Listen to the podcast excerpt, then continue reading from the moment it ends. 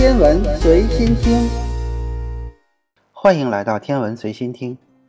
说到月球的起源，我们要先从一个气象学家的故事讲起，他就是德国的气象学家阿尔弗雷德·魏格纳。一九一零年的一天，魏格纳得了一场大病，并且住进了医院。在无聊的时候，魏格纳只好看挂在墙上的一张世界地图来打发时间。但是仔细研究了这张世界地图以后，魏格纳发现了一个非常有趣的事情：非洲西部的海岸线与南美洲东部的海岸线非常吻合，也就是说，非洲和南美洲就像是一块大陆，硬生生的从中间被撕开了。随后，他又注意到更多的大陆也像是拼图一样可以拼合在一起。出院以后，魏格纳又知道了一件奇怪的事情。在非洲和南美洲都发现了一种古代的爬行动物的化石，这就是所谓的中龙。根据科学家推断，中龙只能在淡水中生活，而不能生活在海水中。那么，这种中龙是如何横渡大西洋的呢？为了解释这些诡异的现象，1912年，魏格纳提出了一个堪称石破天惊的理论，这就是著名的大陆漂移学说。大陆漂移学说认为，地球上所有的大陆原本就是一块完整的大陆，被称为泛大陆。后来，泛大陆分裂成了几部分，然后在地球自转的作用下漂移到了现在的位置。这样一来，非洲和南美洲的海岸线重合，以及这两个地方都发现中龙化石的问题就得到了解决。在科学史上，这是一个非常罕见的情况。一个气象学家提出了一个地质学的理论来解释一个古生物学的问题。从某种意义上说，这有点像是一个没有医师执照的人在非法行医。所以在长达四十年的时间里，魏格纳一直被当成是一个民间科学家，受到了地质学界和古生物学界的嘲弄。当然，在长达四十年的铺天盖地的攻击和嘲笑中，也有人是支持魏格纳的理论的。这其中就包括了哈佛大学地质学教授雷金纳德·戴利。戴利是地质学界的专家，他在1912年成为哈佛大学地理系的第一任系主任，并在1932年当选为美国地质学会的会长。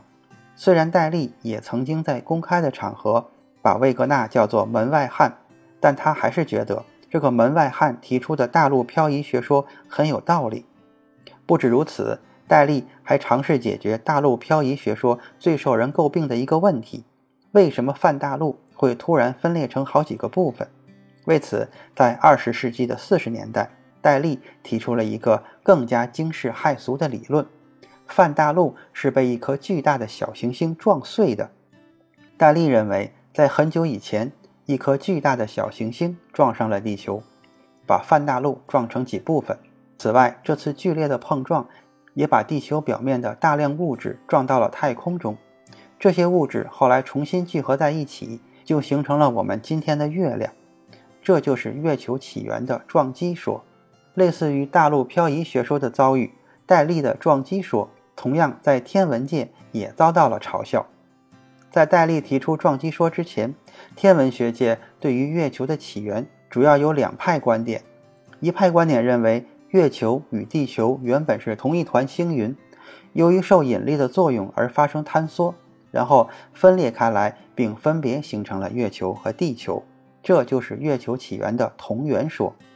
另一派观点认为，月球原本是一个路过的天体，被地球的引力所捕获，然后变成一颗卫星绕着地球旋转，这就是月球起源的俘获说。很长一段时间，这两派人都争吵不休。不过，他们也达成了一个共识，都强烈的鄙视戴利提出的撞击说。当然，到底哪种月球起源理论是正确的，还是要靠实验和观测来验证。事实上，这三种理论能给出三个截然不同的预言。同源说认为，月球和地球是由同一团星云坍缩而成，因此月球上的物质应该与地球上的物质完全相同。俘获说认为。月球是一个外来的天体，被地球的引力所捕获，因此月球上的物质应该与地球上的物质完全不同。而撞击说认为，月球是由被小行星撞飞的地球的物质重新聚合而成，因此月球上的物质应该与地球地壳的物质完全相同。换句话说，如果能带回月球上的物质，并把它们与地球上的物质进行比对，就可以判断到底哪种月球起源理论是正确的。从1969年的七月到1972年的十二月，阿波罗计划共把十二名宇航员送上了月球。这些宇航员从月球上带回了大量的月球岩石样本。通过分析这些月球的岩石样本，科学家们发现这些岩石样本的化学成分与地球地壳的物质完全相同。这样一来，被嘲笑了三十年之后，戴利的撞击说终于笑到了最后。当然，戴利的原始理论还存在着不少细节上的问题。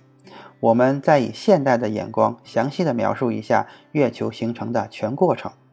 大概在四十五亿年前，有一个火星大小、被称为 Tia 的天体撞上了被称为盖亚的原始地球。这次剧烈的撞击让 Tia 和盖亚融合在了一起，从而形成了今天的地球。与此同时，这次撞击。把盖亚表面大量的物质撞到了太空中，形成了一个绕地球旋转的圆环。随着时间的推移，这个圆环中的物质重新聚合在了一起，从而形成了今天的月球。总结一下，1912年，魏格纳提出了著名的大陆漂移学说。大陆漂移学说认为，地球上所有的大陆原本是一块完整的泛大陆，后来泛大陆分裂成了几部分。然后又漂移到了现在的位置。为了解释泛大陆为什么会分裂，戴利提出了地球曾经遭遇过一次巨大的天体撞击。这次碰撞把地球地壳的大量物质撞到了太空当中，这些物质后来重新聚合在一起，就形成了今天的月球。这就是月球起源的撞击说。后来，科学家通过分析阿波罗登月计划带回来的月球岩石样本。证明了撞击说的理论预言与实际观测相吻合，这也让科学界嘲笑了三十年的撞击说笑到了最后。今天的天文随心听就是这些，咱们下次再见。欢迎关注“科学大唠嗑”微信公众号与我互动，感谢您的支持与参与。